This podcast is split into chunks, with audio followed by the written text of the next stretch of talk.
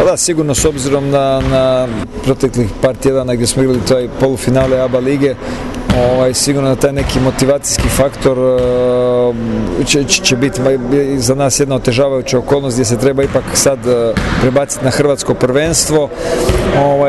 Već smo pričali s igračima i zadnja dva treninga to izgleda puno bolje, tako da kažem, mislim da ćemo biti dobri, da ćemo biti s energijom, sa onako kako smo izgledali u većim dijelom sezone.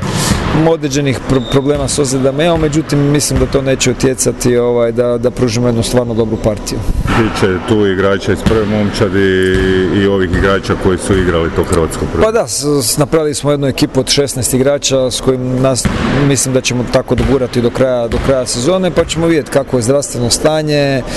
Imamo taj luksus da ćemo opet moći, ako dođe do nekih ozljeda, da imamo neku alternativu.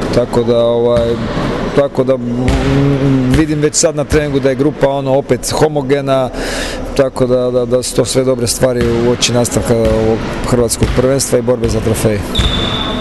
Pa je, slažem se, mislim da igraju stvarno dobro, pogotovo drugi dio sezone, imaju puno iskusnih igrača i sigurno da moramo ozbiljno shvatiti da ne bi imali problema.